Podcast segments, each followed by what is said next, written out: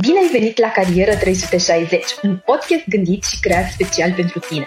Suntem aici pentru a răspunde tuturor întrebărilor tale legate de carieră, precum ce carieră să încep, cum pot să primești jobul dorit sau cum să-mi schimb domeniul. La Carieră 360 niciun topic nu rămâne nedezbătut. Bine ați venit la un nou episod de Carieră 360, un podcast hipo.ro. Astăzi avem cu noi ca și invitată pe Cristina Mancaș, vicepreședinte Resurse Umane Schneider Electric Europa de Sud Est, și vom vorbi despre 5 feluri sau mai multe chiar, cum îți poți găsi un job în timpul universității. Bună, Cristina! Bună, Iulia! Mulțumesc frumos pentru invitație! Hai, plăcerea noastră. Ca să începem așa puțin mai light la început, ne poți spune câteva cuvinte despre tine și ceva ce îți place cel mai mult la cariera ta? Ok. Deja m-ai prezentat, ai spus, sunt Cristina Mancaș, dar am să spun că toată lumea mă strigă Kitty. Este o poreclă sau un nickname pe care l-am primit de când eram mică. Este mai distractiv când sunt în interviu și nu apuc să spun acest lucru și colegii se referă la o las pe Kitty să pună întrebări. Iar eu spun, eu sunt Kitty, nu mai vine altă persoană. Sunt în HR de mai bine de 20 de ani. M-a atras HR-ul, m-a atras domeniul de resurse umane de când eram în timpul facultății. N-am vrut să fac altceva de când am intrat în facultate. Înainte am vrut să mă fac profesoară de matematică, dar n-a ieșit. Am dat la ASE și am ajuns să fac resurse umane. Îmi place să lucrez cu oamenii și pentru oameni. Asta este ceva în care cred. De când aveam vreo 20 de ani și am intrat într-o organizație de studenți din ASE și am început să înțeleg un pic ce înseamnă domeniul de resurse umane. Am crescut cu domeniul de resurse umane în România. Sunt în HR din anul 2000, ca și profesionist, ca angajat la o companie multinațională. Dar aș face același pas dacă aș lua-o de la început în acest moment. Acum sunt vicepreședinte Resurse Umane la Schneider Electric. Răspund de zona Europa de Sud Est. Am 14 țări de care sunt responsabilă. E o provocare și un learning, o metodă de a învăța în fiecare zi. Deci în fiecare zi e ceva nou care apare. Într-adevăr, e foarte frumos și chiar ne inspiră când auzim persoane care sunt încă foarte pasionați de ceea ce fac, chiar dacă sunt foarte departe în carieră și au trecut prin multe etape. Cred că avem persoana perfectă cu noi care ne poate vorbi despre cum să ne pregătim pentru un job încă din cadrul universității. Pentru că vorbim despre Schneider Electric, vreau să întreb dacă ne poți spune câteva cuvinte și despre companie. Ok, mulțumesc. Am să spun că nu suntem cei care facem lifturi. Este o glumă de-a noastră aici în recrutare la Schneider. Noi nu suntem cei care facem lifturi. Dar acum, trecând într-un mod un pic mai serios, într-un registru mai serios, suntem unul dintre liderii mondiali în domeniul managementul energiei electrice. Nu suntem producători de energie electrică, adică vreau să precizez și acest lucru. Dar în schimb, suntem furnizori de echipamente, de soluții, de servicii, de software, de expertiză în modul în care se gestionează, se administrează energia electrică. Avem un portofoliu foarte extins de produse. Dacă ar fi să mă refer de la prize și întrerupătoare, asta le știm cu toții. Să știți că am căpătat o anumită sensibilitate când mă duc într-un nou hotel. Primul lucru pe care îl fac este să văd de la cine este priza. Scrie frumos pe priză de la cine este. Deci de la prize și întrerupătoare și bucata aceasta care se adresează clienților, la soluții wireless de automatizare a energiei electrice, în case, dar și în birouri sau clădiri industriale, în fabrici, deci vorbim de lucruri mari, mari, mari de tot. Ne ocupăm și cu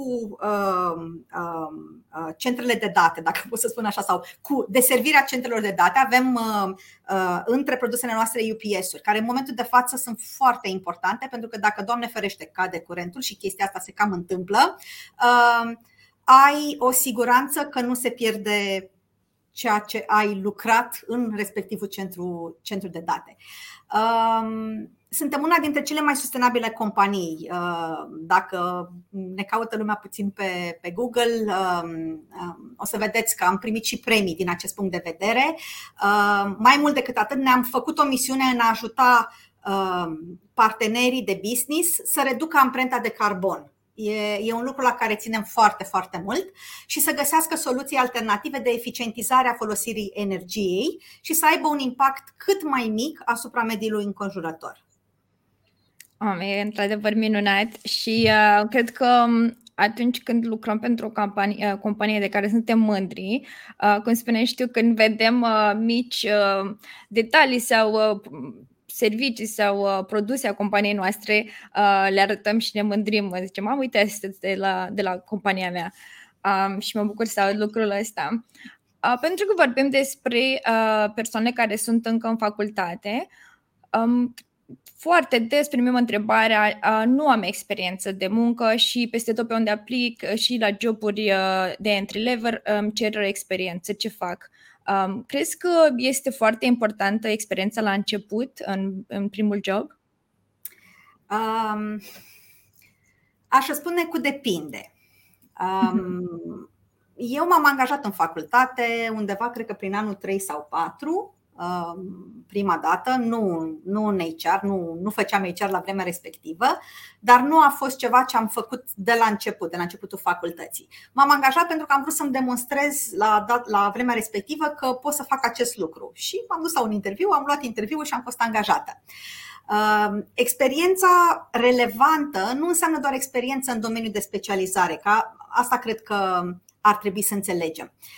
O experiență ca vânzător în magazine sau ca promotor sau ca și creator de conținut poate să fie foarte relevantă pe un post într-o companie ca a noastră, da? Pe de altă parte, dacă ai făcut parte dintr-un NGO, dintr-o organizație non-profit, dacă te-ai obișnuit deja să lucrezi într-un mediu structurat și un mediu organizat, să lucrezi într-o echipă, asta poate să fie experiență de asemenea. Și o echipă poate să fie și o echipă la facultate, nu neapărat să fie o echipă într-o companie. În procesul nostru de recrutare căutăm să aflăm nu doar cei care au experiență profesională, deci nu mă uit pe CV-uri doar dacă ai făcut ceva până în acel moment, dar mă uit să văd ce este relevant, ce ai găsit extra în afara facultății, astfel încât să fie relevant pentru noi și pentru pozițiile pe care le avem. Într-adevăr, așa este. Cred că orice experiență de lucru, chiar și în echipă la facultate sau în alte organizații, poate ajuta și aici. Aș vrea să te întreb, crezi că ne poți da exemple de ceva activități ce ar putea să facă studenții în timpul facultății ca să câștige această experiență? Am menționat un pic și mai devreme, de la programe de practică la care pot aplica, la proiecte la facultate pe care le pot face, la experiență într-o organizație non-guvernamentală, la experiență efectiv lucrativă. Da? Te angajezi într-o companie, vrei să vezi ce înseamnă să fii la program, trebuie să fii la ora fixă la program, nu prea merge să întârzi. Într-adevăr, există flexibilitate, te uiți, dar dacă ești responsabil de ceva, trebuie să fii responsabil până la capăt. Dacă, nu știu, ți-ai descoperit din timp pasiunea pentru inginerie și ai parcurs cu brio facultatea de profil, pentru noi poate să fie un atu forte. Pe de altă parte, nu știu, eu am terminat ASE-ul, o să dau din nou exemplul acesta, și am ajuns să lucrez în resurse umane. Dar am avut colegi sau am colegi care au terminat, nu știu, arhitectură și fac marketing. sau au terminat Politehnică și lucrează în domeniul de customer satisfaction, de pentru clienți. Contează foarte, foarte mult să ai deschidere, să înveți, să îți dorești să fii mai bun în fiecare zi și comparația este cu tine, nu cu ceilalți din jurul tău. Într-adevăr, așa este și mă bucur că ai menționat că ai colegi care au făcut o anumită facultate și acum lucrează cu plăcere în alt domeniu, pentru că asta este o altă întrebare care o primim foarte des. Dacă termin facultatea și îmi dau seama că nu e ceea ce vreau să fac, ce fac? Se mai poate schimba ceva și mă bucur că ai dat acest exemplu. Și pentru că vorbeam despre persoane care aleg să aibă un job în timpul facultății, cum crezi că pot combina în manieră eficientă cursurile și jobul? Și aici este depinde. Și de ce spun depinde? Pentru că nu cred că există un șablon pe care să-l putem pune și să funcționeze pentru toată lumea, da? Deci nu există un răspuns magic, ok, dacă mie mi s-a întâmplat în felul acesta, cu siguranță se va întâmpla și celorlalți. Ți-am zis că m-am angajat la finalul facultății, dar mi-am și dat demisia înainte să termin facultatea, pentru că m-am uitat puțin și am zis, ups, vine lucrarea de licență.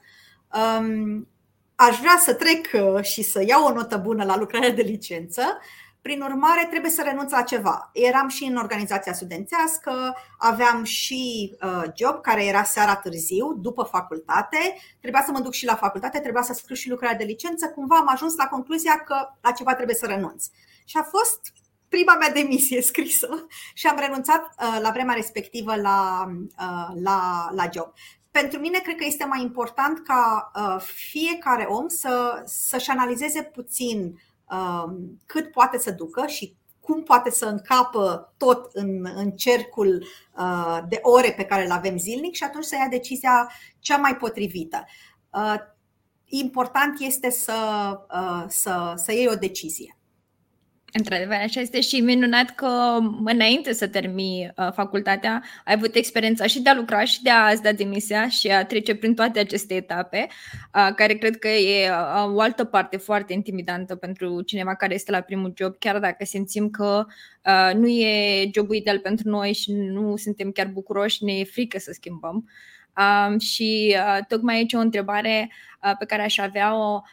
Cum crezi că putem să ne dăm seama care sunt abilitățile noastre, pentru ce suntem făcuți și care sunt și pasiunile și în modul acesta să ne alegem jobul potrivit? Aș spune să experimentați cât mai mult, cel puțin în timpul facultății ați putea să încercați. Să încercați poate să căutați internship-uri. Noi avem internship-uri, de exemplu, plătite de 3 ore, de 6 ore, de 8 ore și la noi internship-ul nu înseamnă să tragi la Xerox, că asta mi este cel mai ușor de spus, deși nu mai există acest concept. Era mai degrabă mai în trecut, acum cam totul este digital. Dar internship-ul la noi nu este să stai undeva într-un colț și să nu se întâmple nimic. Ești responsabil, trebuie să faci lucruri. Pe mine m-a ajutat să experimentez în facultate. M-am angajat, am fost în organizația de studenți, am încercat un pic din toate. În organizația de studenți, să știți că nu am fost în HR, am făcut financiar. Îmi plac cifrele. Sunt un HR care îi place cifrele. Asta e bine, pentru că în HR folosim destul de mult cifrele. Aia este. Sper că ți-am răspuns la întrebare. Da. Deci experimentați. Cât mai mult experimentați. Sunt de acord și eu cred că e un răspuns ideal, pentru că singurul mod în care putem să ne dăm cu adevărat seama dacă ne place și dacă suntem buni la ceva e să încercăm să facem acel lucru. Vorbim de experimentat. Ce crezi că e mai important în cariera unei persoane, unui student care iar e la început? Crezi că ar ajuta mai mult un internship sau un job part-time? Să răspund din nou cu depinde.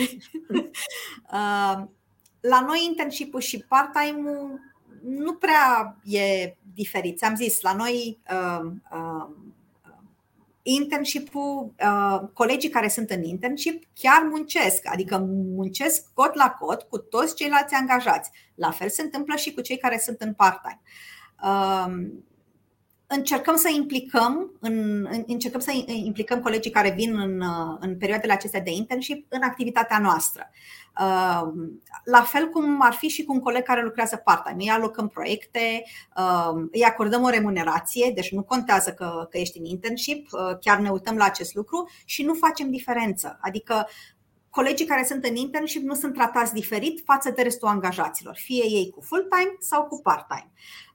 Și la finalul stagiului, desigur, dacă ambele părți sunt mulțumite, și noi și ei, putem trece la o colaborare pe un contract de muncă pe perioadă nedeterminată. Sunt foarte mulți colegi care au început la noi, în Schneider, ca și intern. Da, cred că într-adevăr un internship e primul pas, dar cum spuneam, mă bucur să aud că totuși nu există diferență între ce este un intern și ce este o poziție part-time sau chiar full-time, pentru că știu cu siguranță că mulți studenți le este puțin frică că vor începe un internship și nu vor face într-adevăr ceea ce ar presupune jobul în sine, dar mă bucur să aud că nu există această diferență. Și pentru că vorbeam de internship ca și început de carieră sau ca job part-time, crezi în opinia ta că într-un CV, să zicem în general, o persoană de resurse umane ar face o diferență și ar da o importanță mai mare unui job part-time sau unui internship, sau crezi că ar fi văzute oarecum la fel?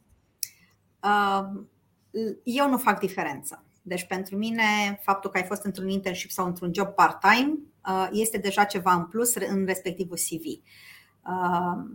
Cred că depinde foarte mult de la companie la companie. Mie îmi place să cred că colegii mei care lucrează în resurse umane au început să înțeleagă acest lucru și au început să înțeleagă că de fapt partea aceasta de internship este începutul de carieră. Eu n-am avut parte de a fi într-un program de internship de când m-am angajat sau în fine, când mi-am început cariera, dar am urmărit de-a lungul carierei mele, în momentul în care făceam recrutări, am urmărit în CV partea de internship, dacă este acoperită, și chiar la interviu puneam întrebări. Și ce ai făcut? Poți să-mi spui concret care au fost atribuțiile tale? Cu ce anume te-ai ocupat? Cred că e important să nu stai, cred că e important să-ți dorești să faci, să ridici mâna și să spui, uite, vreau să fac un pic mai mult. Asta caut. Când mă uit și încerc să fac o recrutare, vreau să văd că există dorința de a face un pic mai mult. Clipirea aia în ochi, steluțele din ochi. Așa este. Cred că atunci când vedem că o persoană e cu adevărat motivată și își dorește foarte mult să facă ceva, cred că putem chiar să nu punem atât de multă importanță pe o anumită experiență în sine când vedem că persoana își dorește foarte, foarte mult acel job în acea companie. Dar am vorbit destul de mult despre persoane la început de carieră și avem și persoane cu experiență care ne urmăresc și să continuăm pe aceeași idee cu cum ne dezvoltăm. Cât crezi că este de importantă autodezvoltarea și autoeducarea continuă, chiar dacă ai ajuns într-o parte a carierei tale în care ești, să zic, expert sau...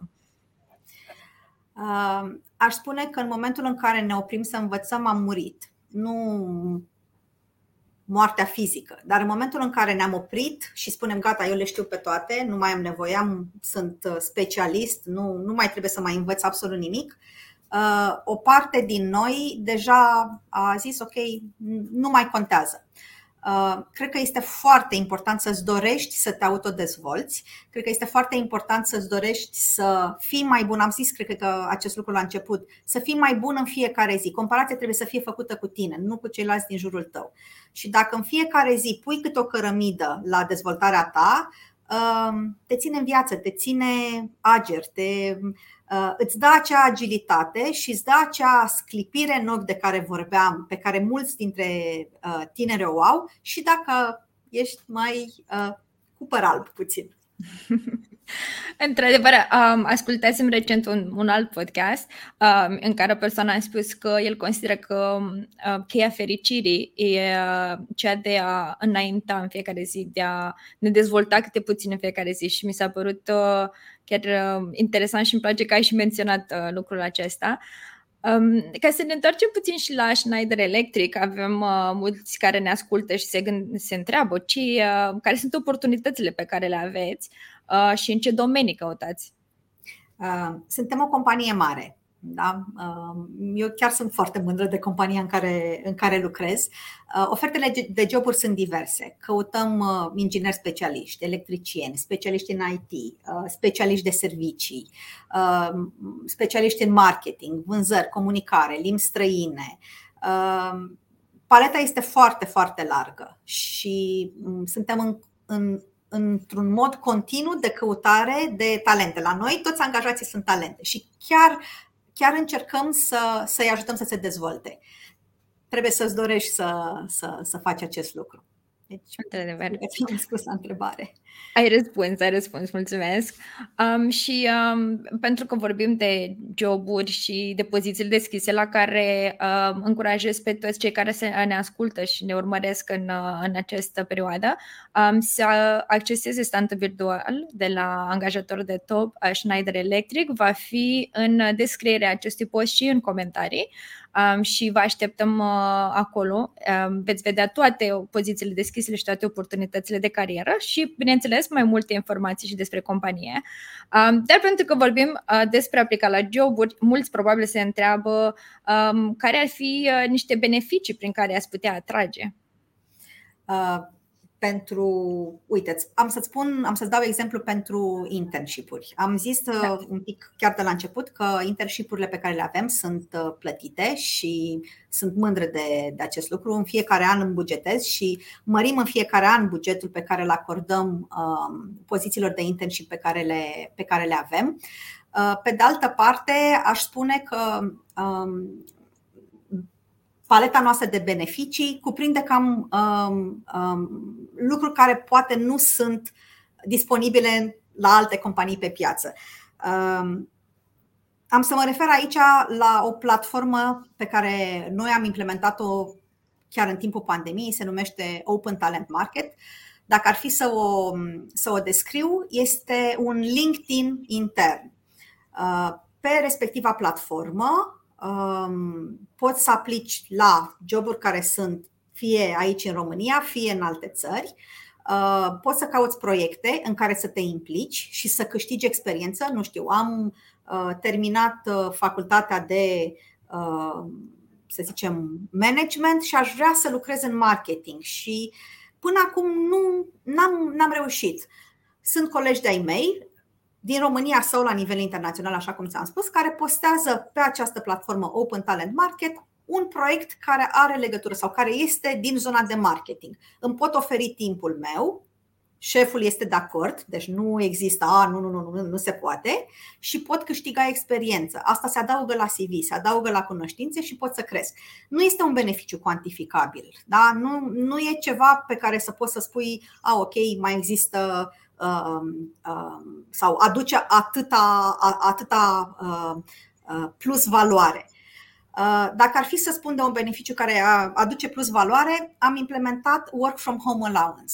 Încă de anul trecut, în momentul în care legislația a favorizat acest lucru, am implementat work from home allowance și este acordat tuturor colegilor care lucrează de acasă. Suntem într-un program hibrid, normal, este o nouă realitate.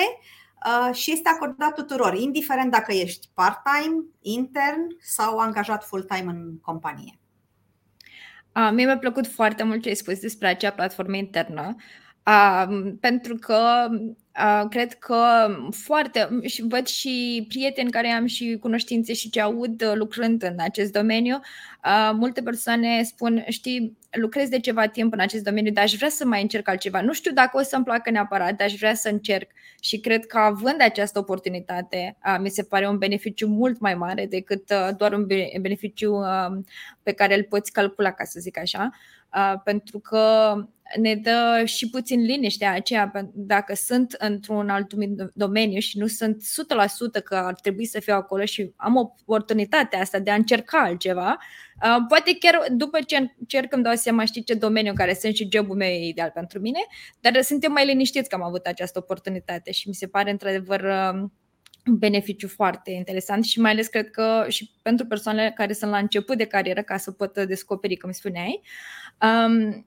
Să ne întoarcem puțin la studenți, pentru că cred că sunt cei care sunt foarte interesați de tipul acesta de beneficiu. Care crezi că, își poate găsi un student jobul ideal pentru el? Care ar fi niște sfaturi din partea ta? Cred că am spus un pic mai la început, să, în primul rând, să experimenteze, să fie deschis, să-și dorească să învețe, să caute și să nu se descurajeze, da? S-ar putea ca primul interviu și al doilea și al treilea și al zecelea să nu iasă, da? Nu s-au aliniat planetele, dar să învețe după fiecare lecție în care nu s-a întâmplat așa cum și-ar fi dorit, să stea un pic, să analizeze, ok, oare de ce nu am primit respectivul job, oare ce s-a întâmplat. Să nu vină cu o lecție în schimb învățată în timpul interviului, să nu vină cu întrebări pe care le-a căutat pe net și are răspunsul standard. Să arate adevărul, să fie dornic, să pună pe masă și cele bune și cele mai puțin bune. Nu cred că este cineva care este perfect. Eu sunt prima care spune acest lucru. Nu, eu nu sunt perfectă. Nu, nimeni, nu există perfecțiune, dar cred că există puțin această opinie la început de carieră că trebuie să fim cât de perfect, să nu vorbim despre, ca să zic așa, punctele noastre mai puțin forte, și că și atunci există mitul acesta că și atunci când suntem întrebați unde ne este mai greu sau care este o abilitate pe care ne lipsește, simțim că trebuie să, și chiar în momentul acela, să spunem ceva minunat. Dar îmi place să aud că într-adevăr este admirat când o persoană e sinceră, e prezentă pe moment și se încadrează în discuția locală, ca să zic așa. Vreau să-ți dau un exemplu. Primul meu interviu pentru un job în resurse umane l-am picat cu brio. Ți-am zis, în facultate m-am angajat, dar nu în resurse umane. Am fost un data entry clerk. La primul interviu la care m-am dus, la o firmă de recrutare din România, am fost întrebată în timpul interviului care sunt, să zicem, defectele mele. Nu-mi place să pun astfel întrebarea. Care sunt lucrurile pe care aș putea să le fac mai bine sau aș putea să le îmbunătățesc sau unde nu sunt eu mulțumită? Și răspunsul meu era în engleză. Am vrut să spun că sunt încăpățânată și în loc să spun că sunt încăpățânată am spus că sunt flămândă. În momentul în care am ieșit pe ușa companiei am zis ok, Miss Mancaș, interviul ăsta nu-l treci. Eu dacă aș fi recruiter în compania asta tot aș angaja. Și așa a și fost. Nu am fost angajată. Da? Lecția învățată pe de-o parte și pe de altă parte și sinceritatea, adică să fii sincer și cu tine e important.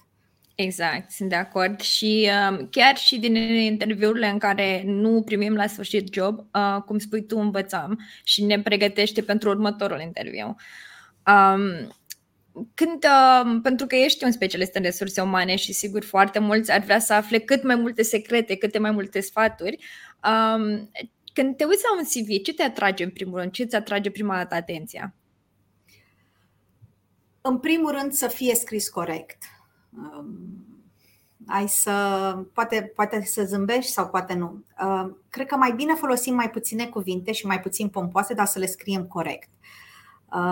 Să fie ordonat, să aibă o structură, să nu încerce candidatul să vândă prea mult în CV, pentru că se vede acest lucru. Se spune că te uiți pe un CV maxim 10 secunde și face diferența între a-l pune la stânga sau la dreapta, în fine. A-l arunca la coșul de gunoi, între ghilimele, pentru că oricum ne uităm pe el digital, sau a-l păstra și a hotărât să cheme respectivul candidat la interviu. Și aș mai spune ceva, poza pe care unii candidați o pun în CV și adresa de e-mail. Într-adevăr. O adresă cu nume și prenume ar fi de recomandat. Da, mă bucur că ai menționat lucrul acesta, pentru că sunt mici detalii care unii nu pot să realizeze că sunt importante. Și din punctul tău de vedere, crezi că CV-ul ar trebui să aibă poză sau să fie fără poză? Cum crezi că e mai indicat? Nu fac diferență dacă are sau nu are poză.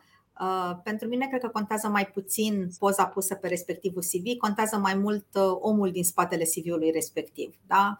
Iar un CV dezordonat spune foarte, foarte multe despre omul respectiv. Nu și-a dat interesul, nu-și dorește de fapt să se angajeze. A făcut ceva, a aruncat un CV, a văzut un job, hai să trimitem un CV. Îmi pierd, între ghilimele, nu e pierdut de timp. Aloc resursă să mă uit, să citesc.